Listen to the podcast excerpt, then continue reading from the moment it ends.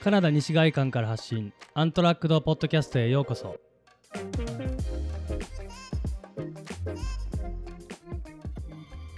このポッドキャストは写真家の竹内天平と旅人の香川雅樹が時にゲストも交えながら住むという言葉をキーワードに旅アウトドアそして海外生活についてお話ししていく番組です。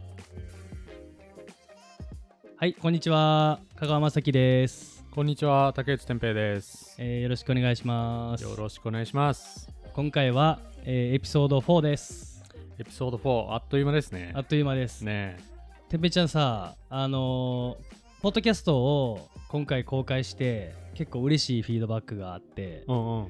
そうなんか聞いてるよとかこんなエピソード話してほしいとか、っうんていうのが結構あのーメッセージもらったんでうん。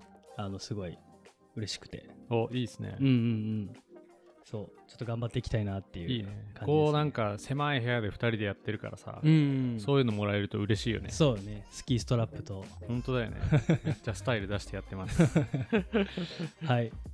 というわけで、えー、と今回はエピソード4、えー、と何について話すかというとですね、えーカナダと日本山小屋文化の比較ということで、はい。はい、カナダと日本の山小屋、えーまたその山文化について、えー見ていきたいと思います。はい。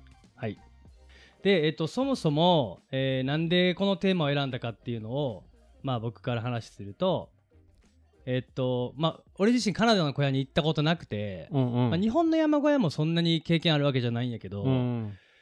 そうあんま行ったことなくてでてんぺいちゃん結構バックカントリーのさスキーの撮影とかさ、うんうん。で利用してるイメージがあったから、うん最初はなんかどんな風に利用してんのかなとかあとなんか写真で見ててなんかうん薪ストーブが置いてあったりさ。なんか自分たちでこう基地を作れる感じがすげえ楽しそうやなと思って写真でそうだね持ってたよね。そうだからなんかカナダの山小屋について、えー知りたいなと思ってうん。そうででも改めて俺日本の山小屋についてもそこまで利用したことないから、うんうん。そうそうなんかちょうどいい機会やからと思って、うん。このテーマを選びましたといいね。はいね。それで、そうだよね。2つの国の山小屋を比う較んしたら面白いんじゃないかみたいな話になったんだよね。そうそうそうでお互いに調べてね。そうそう。で、えっと、僕が日本の山小屋について調べてうん。でてんぺいちゃんがカナダのカナダの。えー山小屋の歴史うんについて調べてうん。くれたよね、そうです。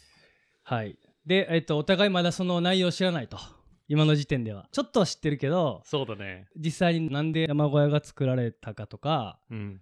あとはいつできたかとかうん。知らないよね、お互いね。その時点では、そう。お互い日本とカナダ調べようって話になって、うん。調べたんだけど、うん、本番まで調べた内容はお互いに何も話さないようにしようっていう そう。打まち合わせ、さかのそう。打ち合わせむずいっていうね。打ち合わせあまりできずぶっつけ本番で今日進むってい そううそうそうそうそうどうなるか分かんないけどどうなるかでもちょっとわからないその分楽しみも多いよね俺らもね。そうそうそう。それなんかこのワクワク感をうん。収録に持ってきたいなって思ってた、ね、やっぱちょっと演技とか難しいからさ。なんかあそうなんやみたいな初めて、うん。初めてのリアクション取りづらいから。そうそうそう。というわけでうん。はい。じゃあ始めていきますか。はい。はい。じゃあえっ、と早速なんですけど、うん。えっ、とてんぺいちゃんが調べてきてくれたうん。カナダの山小屋にまつわる歴史、えっ、とまあ大体前半分ぐらいかなうんうん。をちょっと先に紹介してもらいたいなと思うんですけどはい。いつどこでできたのかっていうのが何がすごい。起きたかみたいなね。そうそうそうそう。知りたいですね。そう。えーっとねそう山小屋の話になって、うん、そう調べようってなってまあお互いねそんなに別に元から知識がねそこまであったわけではないから、うん、そうね。そう調べようってなってしっかりこうね俺はまあウェブ基本的にウェブだけで調べたんだけど、うんうん。カナダのうん。その山岳の歴史を見ていくと、カナダの山岳会みたいなところアルパインクラブ・オブ・カナダっていうところとかあとは今俺らが住んでるスコーミッシュの近くのバンクーバーでできたうん。ブリティッシュコロンビア・マウンテニアリング・クラブっていう。2つのクラブのその歴史っていうところにどんどんこうサーチしていくと行き着いたんだよね。なるほど。そう。でそこのクラブの歴史をうん。基本的には俺は調べて、でそれをこのカナダ、うん。特にウエストコーストブリティッシュコロンビアでこう山小屋がどのように作られてきたか。そして、カナダの山岳文化においてどのような位置づけでこう使われてきたのかみたいなのを、うんうんその2つのクラブを基本的には中心に調べててはい。でうん。そのね山小屋っていう俺の中での定義は、うん。登山とかうんうん山でするアクティビティのために作られた小屋っていうところ、まあ、カナダの山小屋のスタイルなんだけど、うんこれ誰でも行けて勝手に、まあ、勝手に使えるっていう状況だったのか当時は分からないけど、うんうんまあ、誰でも山に行きたい人はそこに集ってみんなでこう、そこを起点に山を楽しめるような場所はい。っていう意味でのそう山小屋うん。なのね。で OK じゃあ場所ねはい。場所はバンクーバーの山です。ああ、そうなん。そう一番最初もうカナダ全土でえー、一番最初にできたの意はバンクーバーえー、俺ね、勝手に絶対ロッキーやと思ってた。そうだよね、うん。俺もねやっぱロッキーだと思ったの、うん。だから調べ始めはまずやっぱロッキーの情報を調べたのもう、うんうん山文化といえばバンフでしょって思ってバンフの情報バーって調べたらもう何にも出てこなくて、へえ、そうなんや。そうでそれで、うん。なんかマウンテンハットとか英語でバーって調べてったら、うん。そのバンクーバーの方に行き着いたんだよね、へえ。でそれと同時にそのブリティッシュコロンビアマウンテニアリングクラブっていうのに行き着いて、でそれがバンクーバーでその発足した、うん。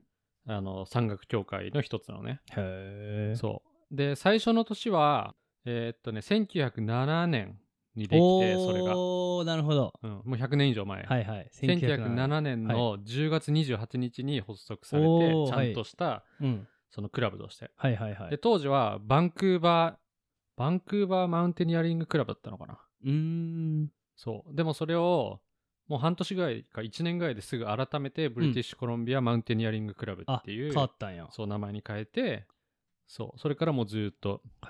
活動してるクラブででその人たちがうん。建てた山小屋がうん。1906年、へえ。だか、ら1907年にクラブができてるんだけども、うんその1年前に前にそうも小屋で作ったや。うんそう先に一番中心になってた人物たちが、うんもう作ろうってことになって、はいはいはい。そうバンクーバーのえっ、とねグラウスマウンテンあ、そうなん。そう今スキー場にね、そうそうそう、なってるよね。多分バンクーバーで一番有名なスキーそう場だよねだよね。あのー、街からボンってそう一番よく大きいスロ見える。ープが見える、うんうんそうあそこの山のふもとあそうなんにや。そう作ったのが一番最初の山小屋ででザ・レッドシャックって呼ばれてたんだよねへえ。そうでそれが、うん。あのーできた理由っていうのが、うん。あのー1906年の時までそれ以前に、まあ、うんうんもちろんこう山で遊んでる人たちがいっぱいいてで基本的に当時の遊びって言ったら、まあ、登山っていうよりはハンティングとかだったんだよねなるほど。そうウエストコーストではへえ。そうでそれをそれは職業みたいな感じじゃなくて、趣味でうん、やってる感じ趣味だねやったんかな。うんへえ。まあでもあのー職業としてやってる人も多分いたと思う、はいはいはいはい。でも基本的には趣味でその夏の間だけうんうん。やってたみたいな、へえ。そうカナダってさ、まあ、ウエストコーストうんうん。はさ、季節がうん。四季っていうよりもあれじゃん夏と冬、あー、そうだね雨季。と寒季みたいな、そうだね。若干そんなイメージあるじゃんざっくり分けるとそうだね。うんうん。そうでそれでバンクーバすごい雨降る場所で、うんうん。あの10月11月ぐらいからうんうん雨が一気に降り始めて、降るよねで3月ぐらいまでもう雨止まないじゃんうんうん。でその時期に山でうん。活動できるようにっていうことで、あ、そうなるほど。建てたのがそのレッドシャッあじゃあクだったんだよ気候原因でもあったっていうか気候のこともあるからってことなんや。そうへえ。そうだその年までは夏の天気のいい時だけ山入って、うん。こう長期のうん。山遊びだったり、ハンティングとかそういうのをしてたんだけど、うんうん。でもそれを冬の間もやりたいってなった時に、うんうん。そのね雨降ってるけど山の中でうん。いろいろ衣服とか濡れたものをドライに乾できる拠点を、ねそう作りたいっていうことで。それができたの。へえ。でこれはもうほんと数人のうん。その当時ハンティングとかうん。ギャザリングそのうん収穫みたいなのとかうんを楽しんでた数人も本当多分う6人ぐらいの人たちが、うん。その山にあるうん木材をうん。こう使って、うんもう超簡単に作った数人しか入れないようなちっちゃい小屋だったのね。へえ。そう。それが始まり。で、そうだからなんて言うんだろうまだね登山ではないんだよねその当時はうん山のベース山で何かするためのベースとしての仮小屋みたいなそう。場所みたいな。そう。でプラスあのハンティングうん。をやるためだからだから山を登るためっていうよりはああそう森の中中でハンティンそうだねグするためのベースだったのね。うんそう。でそれが建てられて、うん。うんでそれでその小屋はねもう今残ってないんだけど、うーうん。ん。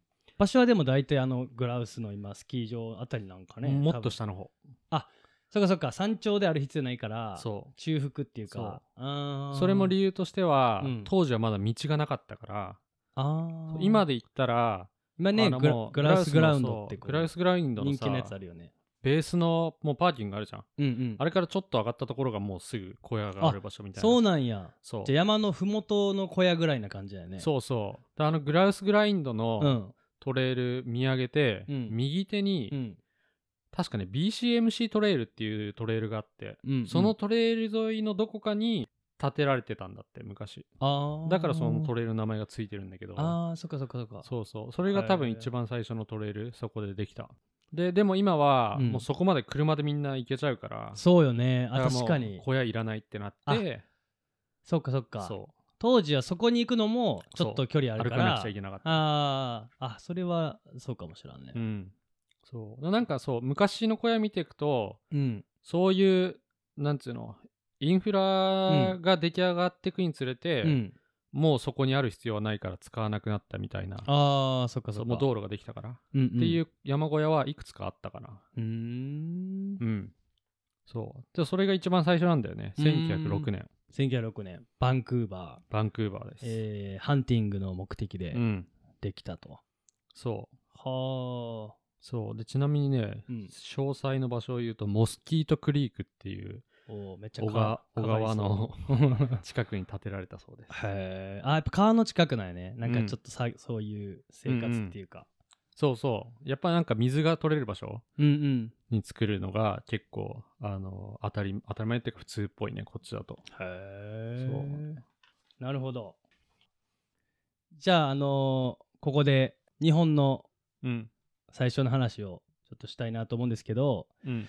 俺の場合はえーっとなんかね山小屋山小屋の始まりみたいなのをちょっとインターネットで調べてみたんやけどあんま情報なくて、うんうん。なんかその山荘予約とかさなんかこうやっぱりそれぞれの山小屋の人がもうホームページとかも持ってるからなんかそういう情報がいっぱい出てくるんやけど、うんうん。ひとまとめになってなかなかなくて、えっと、今回一冊本を見てうん。日本の近代登山史やったかな？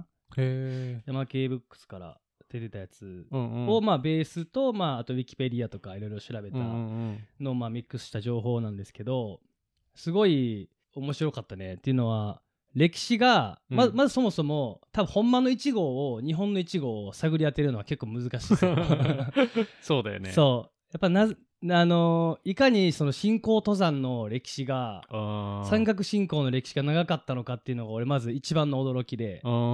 俺もうちょっといや知ってたけどもうちょっとみんな山に自然と行ってるんかなと思っとったんやけど、うんうん。やっぱどっちかっていうと修行する場とか、うんうん。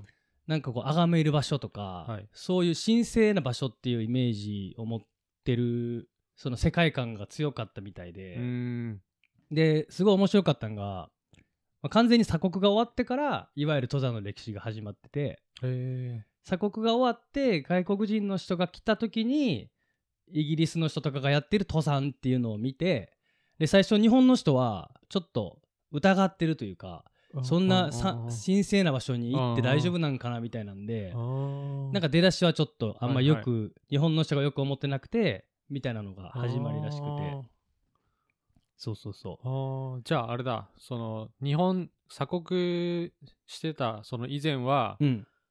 登る対象っていうよりも崇める対象みたいな。あのよっぽど本気で修行したいとかあ俺あと聞いたことあるのは富士山行くのも、ーうんうん。村の中から選ばれた人が富士山に行って、うんうん。で富士山に行って帰ってきた人って結構みんな生まれ変わって帰ってきたみたいな思っ感覚やったらしくてでその人と話すことでさらにご利益をもらえるっていうのを聞いたことあってそれぐらいまあ本気で修行するとか本気で何かを持ち帰ってくるぞみたいな、それ以外の人は本当崇めるとか、っていう感じやったみたい。もともとは。そう。でその外国の人が来て初めて登っまあ、いわゆる登山みたいになったのが1860年って書いてるこの本にはね、1860年。うん。そのぐらいであなんかそういうスタイルもあるんやみたいなのがちょっとずつ日うんうん。本にそう浸透してきてうーん。なんやって。えーなんかあれだね。それはこっちのファーストネーションの人とうん。ヨーロピアンが出会ったのと同じようなあそう関係性そう。そだね。う、うん、完全に日本の人ってさそのファーストネーションのやった考え方とかさ、うん。そういうアミニズムとかさ、うんうん。そういうのがそのままさ仏教と混ざり合ってさ、うんうん。神なんかその神道もさうん。含めてさ、そね。そのまま発展してきたみたいな感じうんすごいするよね、うん。なんか俺いつもそれすごい思うんやけど、うん。それで現存するうん。最古の小屋っていうのがありまして、うんうん。えーこれ実は全然今話した外国人による登山よりうんうん。前なんですよ、はい。でその信仰登山の中でできた小屋の中でできた小屋、うんうんうん。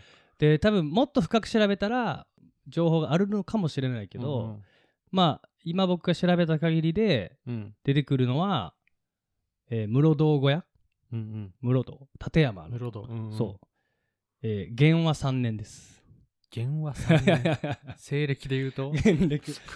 わからんよね。わかんない。あ元和ってそっか。みたいな、えー西暦ですね。1617年1617年そう。でこれなんか面白くて実はこれのベースの建物まだそのままあるんやって。今保存されてるんやって。文化遺あ別産として。の場所でね。そう。うんでも出だしその要は保存するっていう意識がないまま普通にずっと使ってたからうんうん。結構その登山が始まってからも普通に使っててそれでトタンをくっつけたりとか今はちょっと歴史っぽい見た目になってるんやけど保存しようって決めた時は全然そういう古い見た目っていうよりはアップデートを重ねられてもっと近代的な見そうそうそた目になってうちょっと近代的な見た目になってたっぽいよ。えーでもじゃああれだその1617年からうん、1860年ぐらいのそのレクリエーションでうんうん。登山を始めた時期まで、その小屋はそこで使われてたってことだ、そうそうなんか加賀藩やったっけな。すごいね。なんかそういう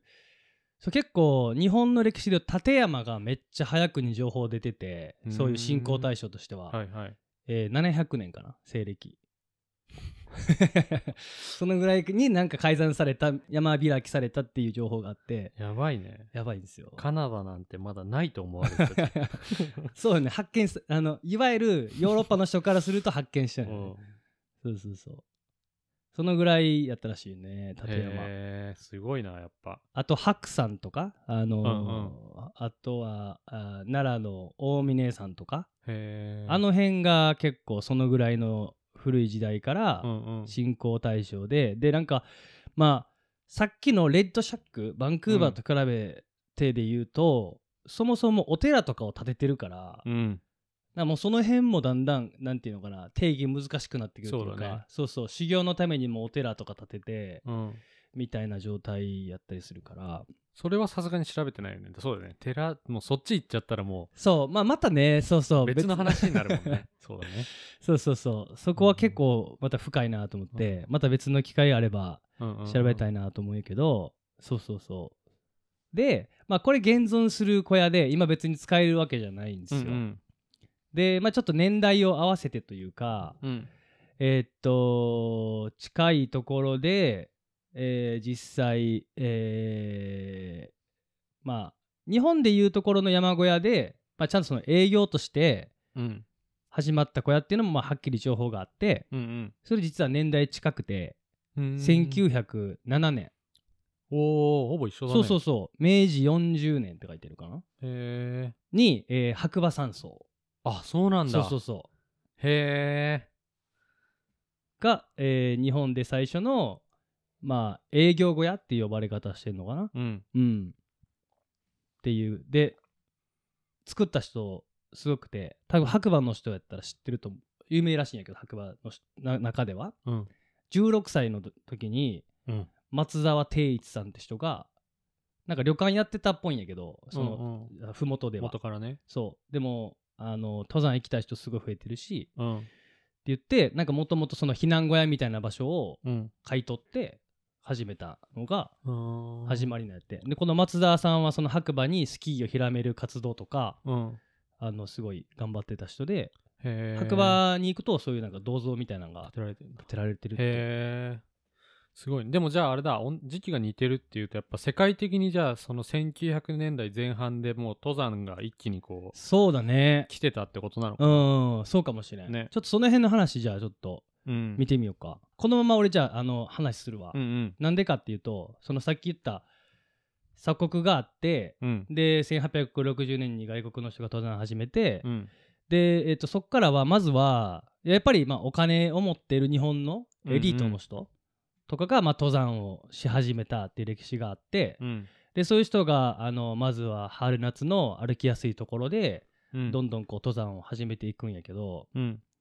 で、えっと、大正だからまあさ1900、えーまさに山小屋がさっきできたっていう1907年とかうん。1900年代に入ってうん。あのやっとちょっと一般の人もエンターテインメントとしての登山を始めるようになったんやって。うーん。でなんか大正登山ブームとかって言われてて、うーん。そう。でその流れもあったから白馬に初めての営業小屋ができたらしい、うーん。うん、でなんかこれ面白くてまあ一説というかある作家さん当時の作家が言ってるのは、うん。産業改革があってうん。要はみんななんかこう定時で工場で働くとかライフスタイルがすごいどんどん変わっていったらしいでそういうなんかこうあんまりこう自然と触れ合うのがなくなったのもあって、あうんうん。休みの日は自然の中に出かけたいとかっていうあのことを書いてる作家さんもいるんやって当時のこう時代の評価として。っていうのもあってこう登山に行く人も増えたんじゃないかなって。うん。なんかそれってさ、うん。あれだねやっぱどの時代見ても一緒なんだねって思うよね。今はもう、うん今もさ、まあ、うん。今はそういうさ産業革命があってとかないけど、うんうんやっぱなんかブームが来るとそうやってみんなそういう流れになったりみたいなさ、うんうん確かに。何かの確、まあ、こう今だったら特にコロナになったらうんみたいな感じでさ、キャンプブームとかね。そうそう。うんうんねやっぱ流れがそうやってそのさなんていうのその時代時代のうんうん。流れでさなんかこうアクティビティとの付き合い方みたいなうん。のも変わってくるのがさ、全く同じように100年前も起きてたっていうのは面白いね。うんそうだね。うん、えじゃあちなみにカナダはそのぐらいの年代やと？その時は、まあ今聞いてみると、だから多分世界的にね、うん。その、多分山ご山小屋じゃねえや、登山ブームみたいなのが、うん。多分来てたんだなって、俺も、ねすごいね。一緒やったね。ほぼ一緒やったもんね。ね。1906年だもんな、ほぼ一緒やな。うんそう。で、それで、できて、うん。あのね、あ、でもそのクラブの発足の話にすると、うん。あのー日本はそういう宗教のが元からあって、うんうん。でそれでヨーロピアンが入ってきて、うん。あのーレクリエーショナルの登山が始まるじゃん。けどカナダは、うん。まあ、元からヨーロピアンっていうのはまずあるんだけどあ俺が見てるのはファーストネーションの人の話はしてはいないから、だからその元からヨーロッパから入ってきた人の話っていうのがベースになってるから多分違うっていうのもあるけど、うん。その BCMC の人たちがうん山小屋を作ってクラブを発足した理由っていうのは、うん。あのーピークをガンガン目指してみんなでこうこのエリアを開拓していこうっていうよりは、うん。今あるそのバンクーバー周辺のうん。自然を保護して、で登山とか山でのアクティビティを始まり、始めたい人たちをもっとこう、入りやすくする環境を作る。っていうのをあの世間にこうプロモートしていくっていうのがそのうん。クラブの一番の目的だったんだよね。へえそうだからまあ BC 州バンクーバーがメインの街でそこからどんどん広がってって、うんでその1906年7年の発足から、うん。そのエリアをどんどん開拓しつつ、うんうん。その見つけた重要なエリアをうん。州にその書類を提出して、うん。ここをプロビンシャルパークにしましょうみたいな提案をしたりとか。そういうのとも絡まってんねや。でちなみに一番最初にできたプロビンシャルパークって、うん。もう俺らのすぐ後ろにあるガリバルディプロビンシャルパークなのね。マジで。そう。なんや。プロビンシャルパークってあるよね。州立公園、ね、州立公園そう。でそれが一番最初ででそれができたのもそのうん。BCMC の人たちの活動のおかげ、へえそう。彼らがあのエリアを開拓してって、うんうん。であの大自然を見た時にこれはうん。後世に残さなくちゃいけない場所だっていうことで、あー。あちょっと上高地に似てるねそのうーん。ヒストリー。へえちょう。で調査して、うん。でちゃんと書類をまとめて、うん。その州に書類を提出して、まあ、ここを守りましょうっていうふうにできたのが、うん。まあ、それはあの山小屋とは違う話になるけど、うんうん。1926年におそうあそおこがもうもうちょうど100年ぐらいになんだよね。えあれが初めてのプロベンシャルルパークなんや。へえそううーそうだん。そういう活動をするためにうん。できたクラブなんだよね、あのうーん BCMC っていうのは。そうでその人たちがそのレッドシャックっていうのを作って山小屋の歴史もそこで始まっていくのね、うんうん。そうでそれでそれが1906年、うん。でレッドシャックはそのクラブがそうやって発足されて、うん。1906年に山小屋ができてう、ん。7年にクラブ発足されて、うん。で発足と同時にやっぱクラブのメンバーもどんどん増えてってであの小さい小屋をもう一個大きくしようってことで、うん。1910年に、うん。えーっと一回壊しておさらに大きい小屋をそうへー同じ場所に作るんだよね。うーん。そう。でそれでその時はそのクラブメンバーとかをうん。招待して、あのー山小屋でうん。みんなでパーティーして、へえこう社交の場になったっ違うね。すでに違うの。パーティーの情報なかったな。一個も。もうまずパーティーだったねこっちは。そう。もう普段来ない人とか来たいって思ってる人をうんうんうんそう誘ってでもシェフとかが料理作ってはあ。で音楽弾いてみんなでそう楽しい山の情報を交換してみたいな。そう。でそういうことをしてでその後もそういうことをする場所として、こう山小屋の、うん。なんて言うんだろう。あのクラブ内でのうん。山小屋の位置っていうのが、うんうん。そういう社交の場っていう目的で作られたんだよね。人が集う場ってそうそうそう。へえそう。それがえーっと1910年に一うん。回大きくなったキャビンの話で、レッドシャックの話。はいはいはい。でそれでねえーっと時系列でだんだん調べていったら、うん。今度は BCMC じゃなくて、えーっとアルパインクラブ・オブ・カナダ、うんうん。カナダ山岳会の方の情報が出てきて、でカナダ山岳会もあの BCMC とは別で山小屋やっぱ建ててて、あーそう。なるほど。うん。でこのカナダ山岳会はちなみに、えっと、ロッキーがベースなんだよね。ああはいはいはいはい。でその人たちが、うん。えっと1906年。でもうん。ほぼ同じ年に発足して、でそれでえっと小屋を建てたのが一番最初の小屋が1923年。へえそう。でアルパインクラブ・オブ・カナダっていうのは、うん。もうほぼ完全に、うん。当時そのカナダの大自然の中で遊ぼうみたいなあのーマウンテニアリングプラスツアリズムみたいなのをあもうできてきたの？作り始めてた時期なのね。なるほどでそれを作るためにカナダの人がうん。ヨーロッパ、スイスから当時スイスのなんかガイドがあー。世界一だって言われてて。はいはいはい。あ日本も結構オーストリアとかスイそうだよね。スとかの人出てくるよね。そう、んん。でそっからガイドを何人も呼んででそれでロッキーをベースに、うん。そういう観光の産業が始まったんだよねおおでそれがそれで1900それはまあ1906年ぐらいにあそのぐらいから始まりだしたね。そうそう始まってでそれの延長でうん。できた小屋が、うん。その1923年、へええっと名前はねアボットパスハット。アボットパスハットなんや。アボットパスにあるんだね。うん。そう。でそれで、うん。えっとアルパインのエリア。うんツリーラインよりも上のアルパインのエリアにできた山小屋としてはこれがカナダ初。ああなるほどね。そう。あそれ結構もともとイメージした山小屋のイメージかも。う。ー。ん多分この BC 州の BCMC とうんうん。アルパインクラブ・オブ・カナダの差っていうのは、うんうん。アルパインクラブ・オブ・カナダは完全にうん。マウンテニアリングの活動を目的としたクラブで、はいはいはいはい。だからアルパインに立てる必要性が多分あったと思ううんんだよね、うんうんうんでも BCMC はハンターたちがうん。始めた。っ森やもんね。そう。舞台がねそう。どっちかっつうとていうのプラス、ん。やっぱウエストコーストって森がすごい深いじゃん。ああそうだね。まずアルパインに出るまでの距離がすごいじゃん、っていうそのなんて言うんだろう。彼らの住んでた場所が違うからそういう最初にできたスタイルそうそう。も違うと。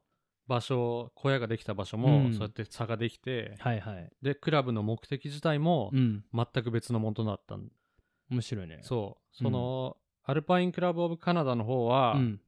えっと、カナダ山岳協会っていうね途中で噛みそうだから、これひどい言うと カナダ山岳協会。カナダ山岳協会の方がそっちの協会は、うん。BCMC よりも、うん。もう登山のテクニックをカナダに広めたりとかああ。もうほんと登山登山ってすごいね。そっちに特化した。そうクラブなんだよねへえ。そのソーシャルギャザリングとかみんなでパーティーとかっていうよりは、もう登山っていうのにフォーカスしたクラブへえ。多分それもやっぱロッキーっていう場所があったからねそうだね。自然、自然環境の影響だよね。そうそう周りの。っていう風になったんだと思うんだよねへえ。それが1923年で近いあれで言うとまあ、うんその BCMC のレッドシャックは1926年にうん。また改新しくなったら築されて、うん同じ多分同じ場所なんだけど、うんまたさらに大きくなってる、はいはいはいはい。ら多分その1906年から26年にかけて、うん。もうどんどんどんどん、あの登山に関するブームはうん。ガーって上がってたんだと思うんだよね、はあ。それね、面白いね。まさに日本の2号目の、第2号の山小屋うんうん。の話すると、同じ年代やわ、全部。あ本当に？うん。あの、まあ、ここでざっと言うと、うん。1919年に常年小屋ってのができて、うんうん。でそこからに1921年、つば九郎山荘、うんうん。1925年、穂高岳山荘、うん。で1926年槍ヶ岳山荘やからその1920年代ぐらいに2号3号4号みたいな感じでできるんだね。ボンボンボンってできてる日本でも。へすごいね。えちなみに、うん。その1920年代で言うと、うん第一次世界大戦が終わってすぐ後なんだよね。ああはいはいはいはい。1918年に第一次世界大戦が終わってまあどれだけね、うん。その山小屋が建ってったのとね戦争が関係してるかちょっと俺そこまで調べてないからわからないはいはいはい。でも多分なんかあるよね。うん。世界的に同じことが起きてるって見るとね。ね。多分18年って言ったっけ終わったの。そああそれで多分戦争が一旦終わってううん。例えばえっとねかな日本の日本初の海外遠征っていうのがあってうん。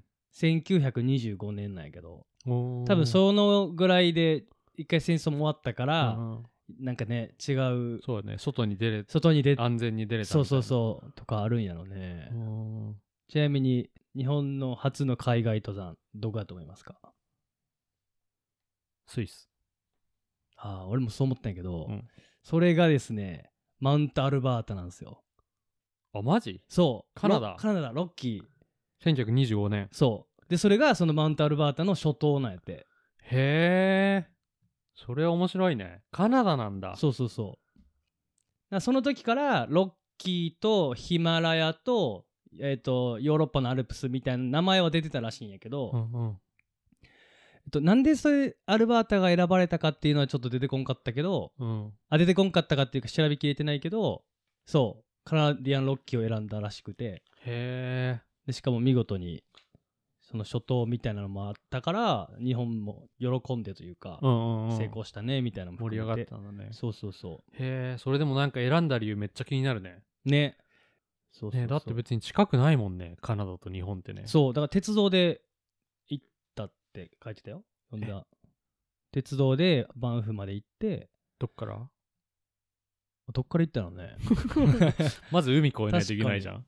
あそうだね。あ帰りはちなみにあ違うそれそれヨーロッパの話だったかな。あ違うわ。それはヒマラヤの話だわ。でも船はね使ってる、ねいやそうだよね。そうそうそうそうそどうやってまず日本からカナダに行ったのかっていうのは俺そこが一番うその気になるな。ぐらいのね時にね。まあでも船だろうね、移民の人ももういはるもんね、うん。こっちにね。ねもうそうだけどさなんていうの？太平洋の方からダーって一気に行ったのかああどんな風に行ったのかってことよね。何かこうさヨーロッパ方面からこうあー何かをしながら、ね。そう、はいはいはい。あれで行ったのルかとか確さかにね。だってねめっちゃ反対側まあ反対側ではないけどほぼ北半球で言ったらほぼ反対側でしょ地球の。うんうんうんそうだね。ねへえそれは面よ白いな。く情報もあったよねって感じだねそういうね。本当はね、うん。ちなみに25年ね。そのアルバータの山は結構うん。落石とかすごい多いからう、んうん。なかなか登られてなかったんやって。へえ。そう。でなんか23年後に第2島アメリカの人がしてうんうん。でそこで山頂にピッケルとうん。その初頭の人の名前が書いた缶詰を見つけてうんうん。でその人らが持ち帰ってうん最初アメリカの博物館にあったらしいんやけど、うんうん。今はジャスパーの博物館に保管されてるらしいその日本の人当時の。へうん。えへえなんやって1925年ね。そう。でまあその辺がだから一回戦争終わって、うんうん。まああのちょっとなんていうの？違うことができる時代だったのかなって感じだよね、うーん。うん。スキーとか広まってったのもそのぐらいっぽいね日本でねうんうん。うんうんへえ似てるんだなじゃあ1925年。その20年代に。うんうん。でそっからですよね。その第二次世界大戦がうんうん。あるところでちょっと一回雲行きが怪しくなるっていう日本で言うと。なんかねそう第二次世界大戦もそうだけど、うん。その前に俺なんかこれ繋がってんのかなって思ったのは、うん。あのえっと世界恐慌だっけ？ああはいはいはい、うん、あれが1929年から1939年なんだよね。ああそうだね。なるほどなるほど。そう。でで俺なんかさ山小屋の歴史を調べていくと、うん。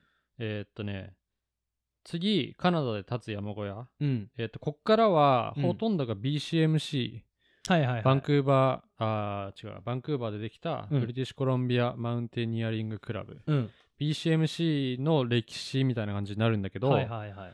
そう次にできる山小屋が1933年なのね。それがあのマウントシーモア。おーなるほど。ノースバンクーバーの、はいはいはい。に1個。うん。で1940年にもう1個マウントシーモアの。おへえそう2個連続でできるのね、うんうん。でこれのさ話を調べてたら、うん。あの世界恐慌の話も出てきて当時やっぱ仕事をさ、うん。どんどんやっぱ失った人たちが、うんもう自分の家のレントも払えなくて、うん。そう。でもあのやることもなくなってみたいな人たちが、うん。その山小屋にもう住み着き始めたみたいな。そうだから山好きその元から BCMC のメンバーの人たちで、うん。でもその世界恐慌で仕事がなくなって、うんで住む場所もなくなってみたいな人たちが山小屋にこう集まってきて、うん。でそれで山小屋を中心に生活し始めて、でもそのそういう中でも、うん。そこをベースになんかこう山での活動は続けてたみたいな、山小屋の使われ方も当時そうやってされてたんだって。なんか若干ヒッピーの始まりなのかなみたいなあそうだ気も俺はねしたんだけど。そうだね。街から離れて、うんうん自然の中でそうそう。あもう仕事ないけど。お金とかあんま使わず多分ハンティングとかしながらさ、うん。生活したのか分かんないけどそう。へえそうその時期そう BCMC はそんな感じなんだよね。でねえーっとカナダ山岳協会の方は、うん。えーっとそれをまず始めたのは、うん。登山をしてたやってた人たちじゃなくて、うんえーっとカナディアン・パシフィック・レールウェイっていうあ鉄道の人。そうそう。へえあのカナダのそう昔レール作ってた人たちが、うん。あのこう東からどんどんさバーってレールつなげてきて、はいはいはいはい。で BC 州、うん。ウエストまで全部つなげようとした時にロッキーにやっぱ当たって、そうよね。であの山を見て、うん。ここに人を連れてきて観光業を始めたいって思ったのがきっかけで、うん。スイスからガイドを連れてきて、はいはいはい。そこにガイドを住まわして、はいはいはい。で電車でうん。リッチな人たちを連れてきてほうほで常時そこで待機してるガイドを雇って、うん。そういうリッチな人たちが登山を楽しむみたいな産業をそう作り出したいって思ったそのカナディアン・パシフィック・レールウェイの人たちが始めた動きなんだよね。ででそれでやってきたスイスのガイドの人たちが、うん。カナダのうん。山をどんどん開拓していくことになると。おーそう。なんや。そへえうそう。でスイスの人たちなんやそうスイスの人たちでガイドの人たちで、うん。当時えーっとね何人だったかな？20人ぐらいうん。の人たちが、うん。確か雇われるんだよね。うん。あ違う。7人だわ。一番最初。1899年それはもそのカナディアンパシフィックレールウェイの人がうん。スイスからガイドの人を雇って7人連れてくるの。うんうんでその人たちがうん。うんそのバンフを中心うにん。アルパインクラブ・オブ・カナダっていうのを作ってってでカナダの山の開拓をどんどんやっていくことになるのね、うそう。でさこれすげえなって思ったのが、うん。その当時来たガイドの人たちが、うん。ほぼ全部あのエリアのファーストアセントしてるんだああそうなんや。そへえ大体各ガイドうん。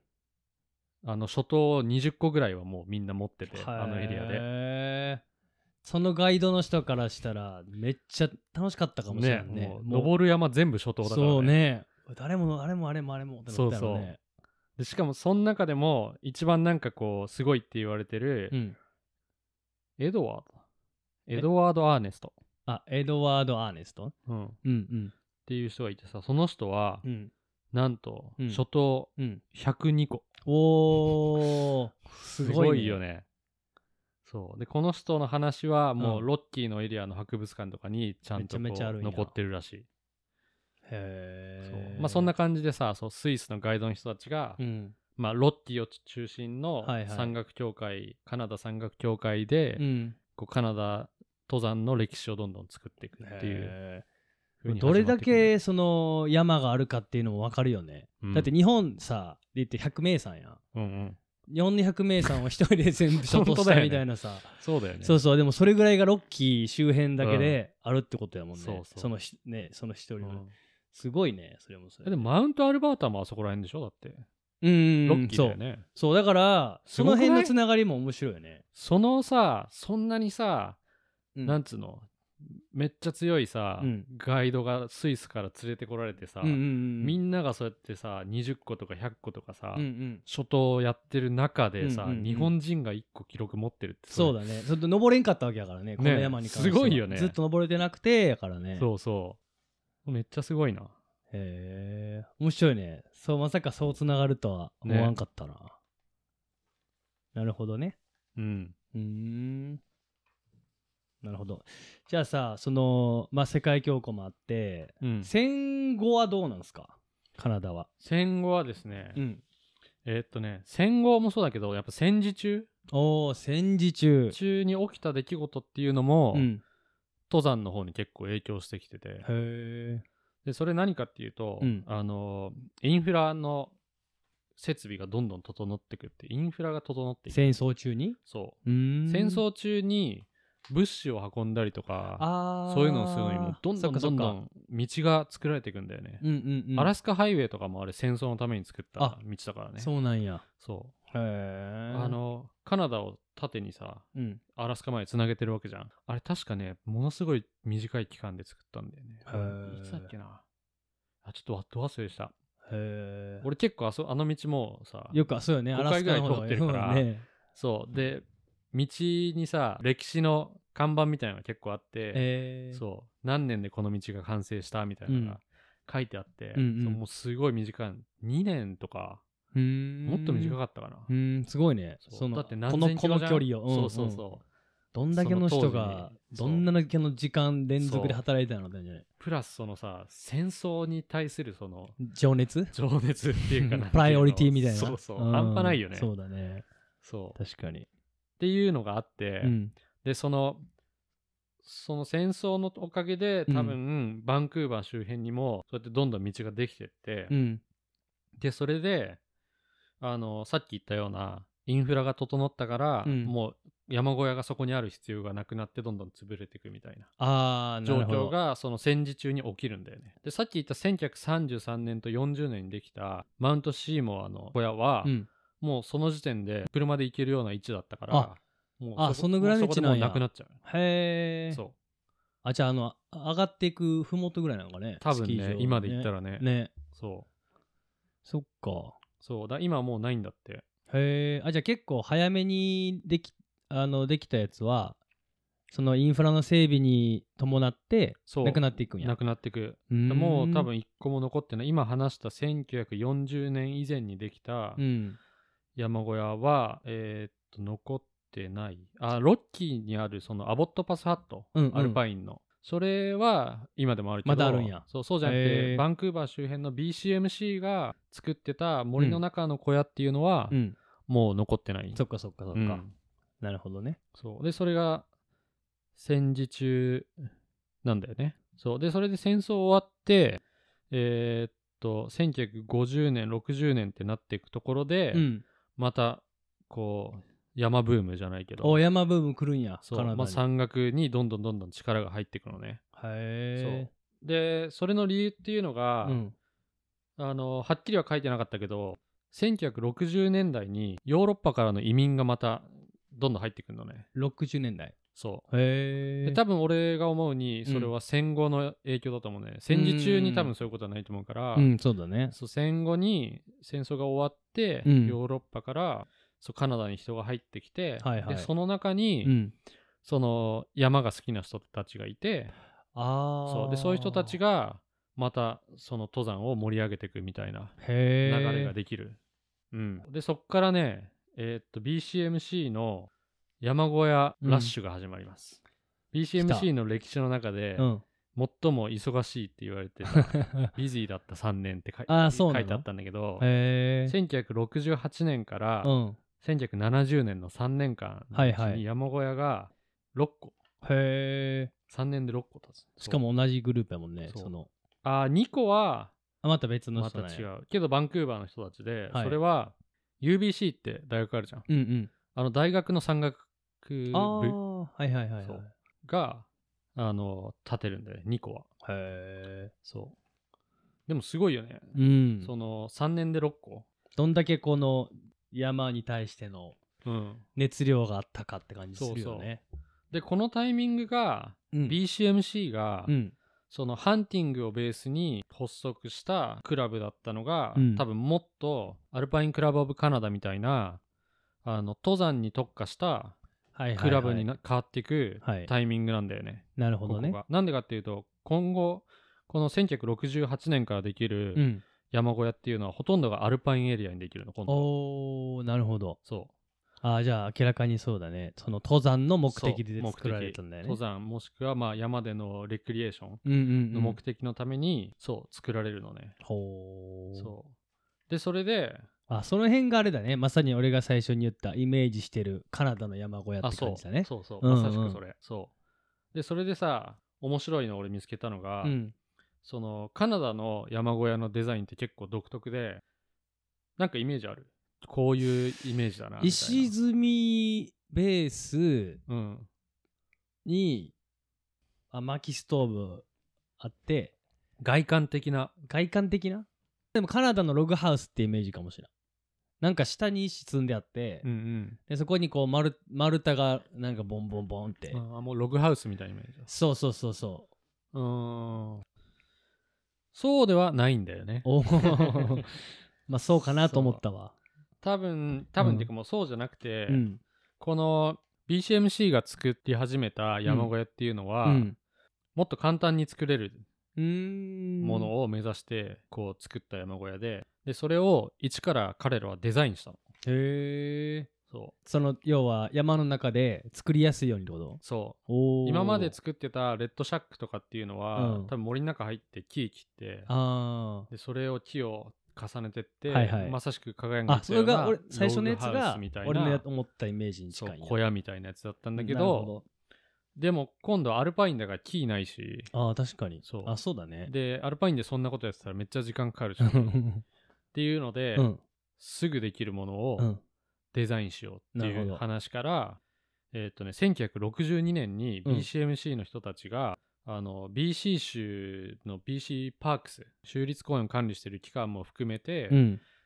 あの山小屋のデザインをうん。みんなで考えようみたいな会議を始めて、で62年から65年の間に何回もミーティングとかしてプロトタイプとか作って最終的に出来上がったのが、うんゴシックアーチデザインっていう、ゴシック調のこういうアーチかまぼこの上が尖ったみたいなイメージない A フレームみたいな？そう A フレーム丸い A フレーム。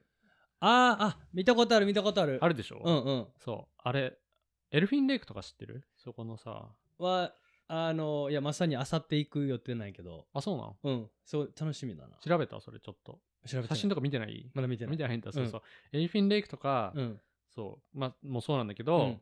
あのー上が、まあ、かまぼこみたいにアーチになってるんだけど、うん。先端がまあちょっと尖ってるみたいな感じのこういう形の栗小屋ね。栗みたいな感じ？そうそうそうそうそう、んんん。そういう小屋のデザインを彼らがそう開発してでそれを短期間ですぐ作れるように、麓で全部材料カットしてで上まで持ってってあとは組み立てるだけみたいな。ああなるほどね。そうシステムをその、作ったんや。3年の間に作ったんだよね。へえそれで1965年に第1号がまず作られるのね。でそれは一応プロトタイプとしてできたから、うん。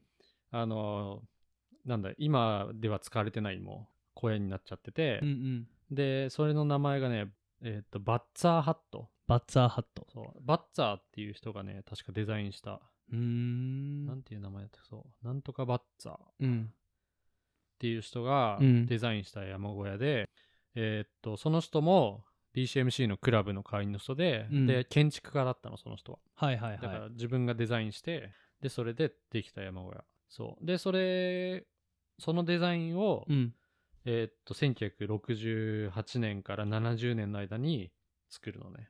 なるほど。で短期間でできるから多分そんだけ量産できたんだとはいはいはい。それはちなみに今も泊まれるやつあるんすか？おおそう。結構ちゃんと残ってる今も。へえそう。でまさあまたなんでわざわざそんな3年もかけてしっかりデザインしてその山小屋のベースを作っそのデザインのベースを作ったのかっていうのを調べたらあのカナダのその気候うん。が関係してて、うん。あの最初にも言ったようにさその寒気と雨季みたいな感じで夏と冬みたいな感じで季節がまあ2個じゃん。で雨が降っちゃうともう何もできなくなるからバンクーバーとかって。ああはいはいはい。そう。だね。だからそのアルパインに上がってうん。山小屋を作ってるのに時間がかけられない、あだから長い期間工事してたら冬来て、あはいはいはい。でそれ全部ダメになっちゃうみたこいな。の夏の間に初めて作り終えないといけんから。そう。ーん。うでプラス、うん。その BCMC っていうのもうん。別にお金払いなんつうのもらって誰かがさああそっ作っかてるわけでもないからそうだよねボランティア。全部ボランティアの人たちが、しかも何56人の人たちがうん。中心になってその小屋を作んなくちゃいけなかった、でその人たちは自分のまあ生活があるわけじゃん別で、うんうん。仕事もしててでその中で自分たちができる日にちだけしかも夏の間だけではいはいはい作らなくちゃいけないから、時間もないし、うん。天気のそのウィンドウも狭いし、っうん。ていう理由があって効率的に作れて低予算でできる小屋っていうのをデザインし始めたんだって。へえそう。でそれであの3日ぐらいでできるらしいです。早っ。すごくない？めっちゃ早っ。そう。でもそうなんや。それでもしっかりしたデザインだから、うん。えー残ってるんやもんねそう。だから。1968年とか69年にうん。あの建てられた小屋はうん。今でも残ってる、へえ残ってる小屋の名前とか聞きたいな、行ってみたい。えっとね結構ねすぐ近くにもあったんだけど、残念ながら一番近いのはねえーっと何年か前に撤去されました。ああなるほど。そう。えーっとね最初にできたのが1968年。そのうん。ゴシックアーチデザインっていう山小屋のデザインが始まって最初にできたオフィシャルでちゃんと作ったのが、うん。1968年のヒンメルスヒンメルスバッチ。ヒンメでこれも多分ルスバッチ人の名前なんだけど、うんうんうん。ヒンメルスバッチハットっていうのができてそれがウィスラーのラセットレイクっていうところの横にできたのね。フルートあるじゃん。うんうんうん。あシンフォニーか。ウィスラーの一番奥のうん。うんリフト、あれの奥にさ今山小屋あるの知ってる？へキースークレア。クレアキースだっけな。去年できたばっかのすげえ綺麗な山小屋があるの、ね、奥ってフルート越えて越えていくんや。そのそその奥入っていくの？さらに奥入ってカウボーイリッチとか越えてああ入ってったそこに奥入っていけるっていうのは聞いたことあるけどまだ行ったことないねそこにラセットレイクっていう湖があってさ、うん。うん。そこの湖畔に1968年に建てられた。3日ぐらいで。そう。わお俺はねちなみにそれ泊まったことない。1909年かなんかにあ2009年に 何歳やねんそう2009年にうん。俺泊まり行ったんだよね、そう一泊したことあるそう。でそれが最初で、うん、でそのクリクリキントンの形してるんや、うん。やっぱり。はあそう。俺写真あるからあれかな？YouTube にこれ上げるときね写真こうピュッて写真やったらいいかも出るようにしようかな。うんうん。そう。でその次の年1969年に、うん。プラマーハットプラっていうマーハット。のが、うん。えっとマウント・ワディントンって BC 州で一番高い山はいはいはい。の山のアクセス用に、うん。その山のエリアに建てられたね。できたんだ。そうでこれもうん。俺この春に行ったワディントンのスキートリップで泊まったんだよね。おお。知らずと。そう、よね。全然知らなくて、うん。でもやっぱ行った時にうん。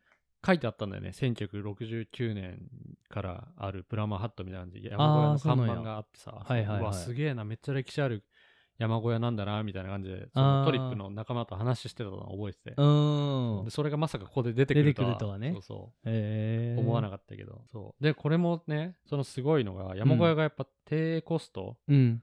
で短時間でできるっていうので、うん。この山小屋の建てるための予算っていうのは、うん。あのそのプラマーって名前プラマーハットの名前の由来はプラマーっていう人がまあなんか飛行機の事故で亡くなっちゃった人ででその人の追悼で建てられたっていうのもあるんだけど、うん。その人の家族と友達だけでうん予算集めてうん。作ってそこに置いたんだって。結構個人レベルで建てられるような予算の山小屋だそれもすごいなそうだ思うよね。それもだからいっぱいできた理由なのかなああ、確かに。そうそう思ってへえで。それが1969年へえ。、で同じ年の1969年にもう一個あとはウェッジマウントレイクうん。でウィスラーの一個北にある山の湖なんだけど、うんうん。えっと、ウィスラーブラッコムウェッジマウント、っていうそういう山があって並びなんやね。うんうん。でそのウェッジマウントの北側のボトふもとに湖があるんだけどそれの湖畔に、えっと1969年に建てられた、うーん。そうでこれは BC パークスと一緒に作った予算とか集めて作った小屋で、そう。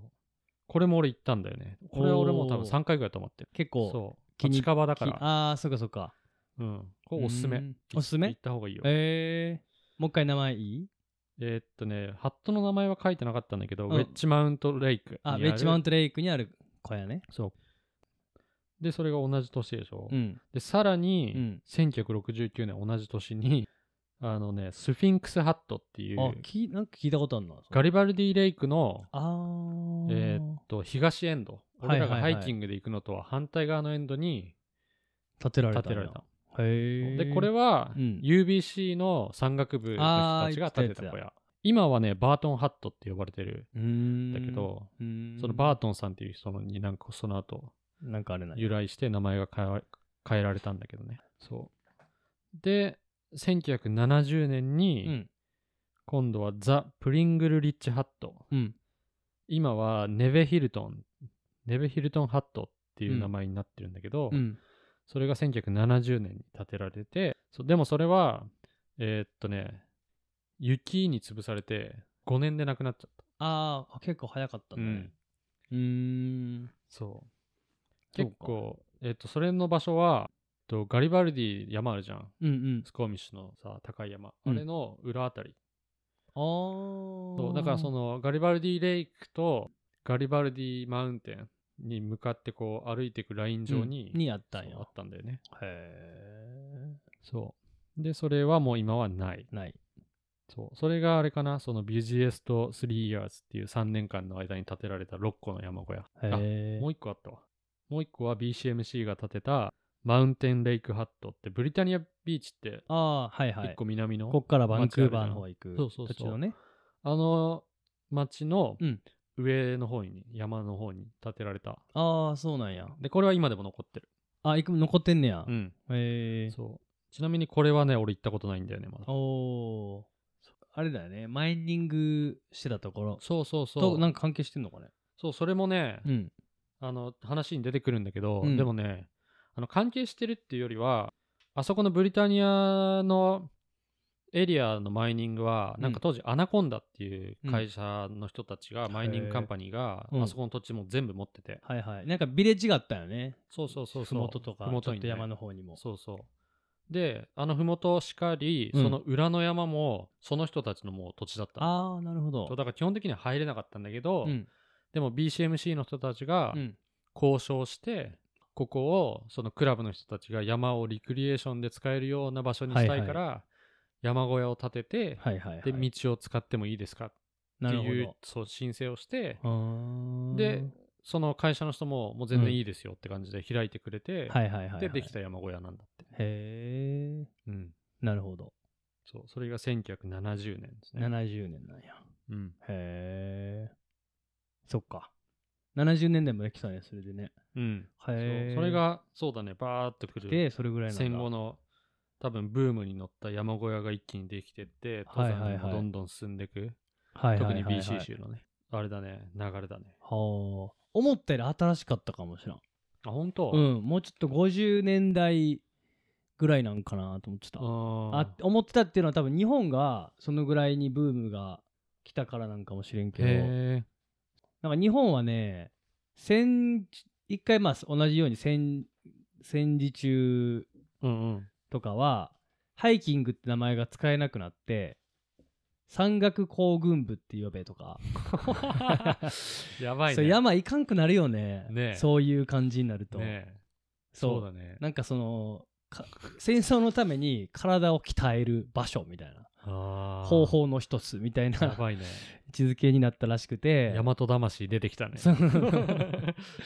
そうそれだからまあ一回まあねダメダメというかブームは終わっちゃってうんそれどころじゃなくなってしかもまあ敗戦したし、うん。っていうところがあったけどまああの敗戦後うん。10年ぐらい経って55年とかうん。あと60年代にかけて高度経済成成長していくにつれてまあ改めて登山ブームスキーブームって形でギュンってあのまた人気が出たみたい。で1960年代に初めて貸し切りの観光バスツアーとか山に行くのが始まったってなってた。でまあそっからはまあダーッと今俺らが知ってるようなうんうん。方向に行くんやけど、でそれが大体50年代60年代ぐらい。だかうん。らまあそれと比べたらあれだね。まあちょっと近いけどカナダ思ったよりちょっと近い最近というか、うん。70年代とかねあ話あっったね。ていうことは日本はじゃあもうその戦後ブームが来て60年代そういうツアーとかも始まった時点で、うん。もうなんていうの結構その商業化されてってそうらしい。なんか山小屋でも1000人ぐらい泊まれる山小屋が登場したり。やばいねそれ。だ大ブームやったらしいよ。なんか上野駅写真載ってたけど、うん。上野駅で行列を待つスキー客みたいな写真があったけどもうすごい。今の満員電車みたいな感じでみんなスキー板持ってみたいな。へそうそうそう。だからなんか旅館はホテルになったしえうん。なんかどんどんどんどんその山の方も大きくなって例えば上高地の方とかでもなんかその林業してた人も辞めて、うん。もう観光の人が来るから、うん。それを受け入れる方向にどんどんどんどん変わっていったんやってへえ、それがそうそうそう。60年。代へ違うね。えそうなんだね。そうそうそう。ちなみに火付け役になったのはなんかねまあサクッと話するとうんあの50年代にヒマラヤの 8000m 峰を登る競争が国際的にあったらしくて。うんうん。でまあアンナプルナっていうのが最初フランスの、まあ、人たちが登って、まあ、エベレストがどうとかってあるんやけど、うん。で56年にうん。日本が、日本隊が初めてマナスルを登頂してうんうん。それがこう世界で7番目の 8000m 峰みたいな感じだったらしいんやけどへそれが結構ブームの改め火付け役というか日本もついになんか他の国と肩並べたぞみたいな。なそういうのもあるらしい。面白い。なんかあれだね、そういうのをメディアでバーって多分そうそうそう。ですごい騒ぎやったらしいよ。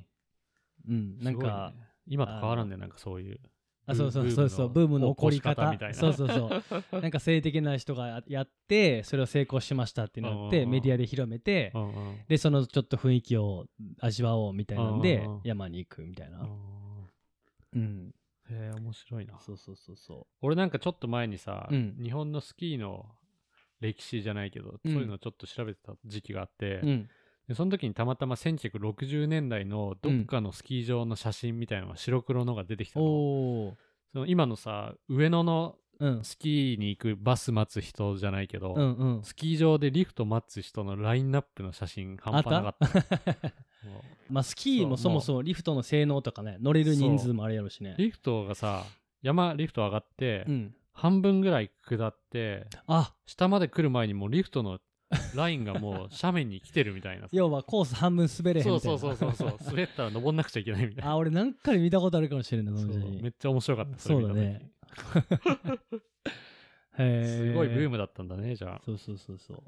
えーあじゃああ日本山岳協会みたいなのは？その辺ねあんま出てこなかったね。その山小屋との関わりとしては出てこなかったか。ら今回俺が調べた中にはあんまり入ってないあでもも歴史としてはあるいは神戸のあのロッククライミングやりだした団体とか、うんうん。最初はなんか外国人のグループだったらしいよね。なんか名前があってへ外国人の人が神戸周辺でアウトドアするみたいな団体やったらしいけどそれを見て日本の人もグループ作ったりとか、ーうん。で第二次の人は東京でグループ作ったらしいんやけど、うん。それがもっとこうロッククライミングよりというか。うんううん。ん。そうそうそうそうだからちょっと面白いね。そのカナダの歴史を調べたらさ山小屋と、うん。そう要は山岳協会うん。の人とはすごい関わりあるっていう感じだったけど、うんうん。こっちは山岳協会っていうよりはえーっと地元の近い人が受け入れる必要に合わせて作っていったっていう、うんその感じ。1920年代のうん、どんどんできた山小屋は。そうそうそうもしくはそういうもうあのー宗教的な理由ですでになんとなくベースがあったりとかして、うんうん。そこを立て直すとか,、うんうんうん。なんかそういう感じ？うんじゃあそうなんだその登山が好き登山っていうか山文化みたいなのが好きな人たちが集まってん。なんか団体を作って、その人たちがっていうのはあんまりあなかったような感じなのかな。ーねどうなんかね。まあそのさっきの一番最初に言った白馬のさ白馬山荘を作った人もさ、まあ16歳でって言ったけど、うん。まあ、絶対この人一人で作ったわけじゃないやん、うんうんまあ、だからそういう意味では地元の白馬でグループ作ってとかっていう動きやったとは思うけどなんかそういうふうに鮮明に名前とかは出てこなかったね。ね。うん、多分調べたらあるかも。出てくると思うけどね、うん。そういうふうにさらっとした感じではうんうん。出てこなかったな、そういう感じなんだね。まあ、そうそうそう。結構違うよね。カナダはもう本当ね、さっき俺が言った BCMC とカナダ山岳会っていう2つのクラブがうん。結構中心になって、うん。うん山小屋を作って、うん。プラスその何？山岳エリアっていうか自然のエリアをうん。保護していく活動をしたりとか、その山文化っていうのが一般の人にどんどん多分広がってった、広められてったっていう感じでちなみに今70年代で終わってるけど、うん。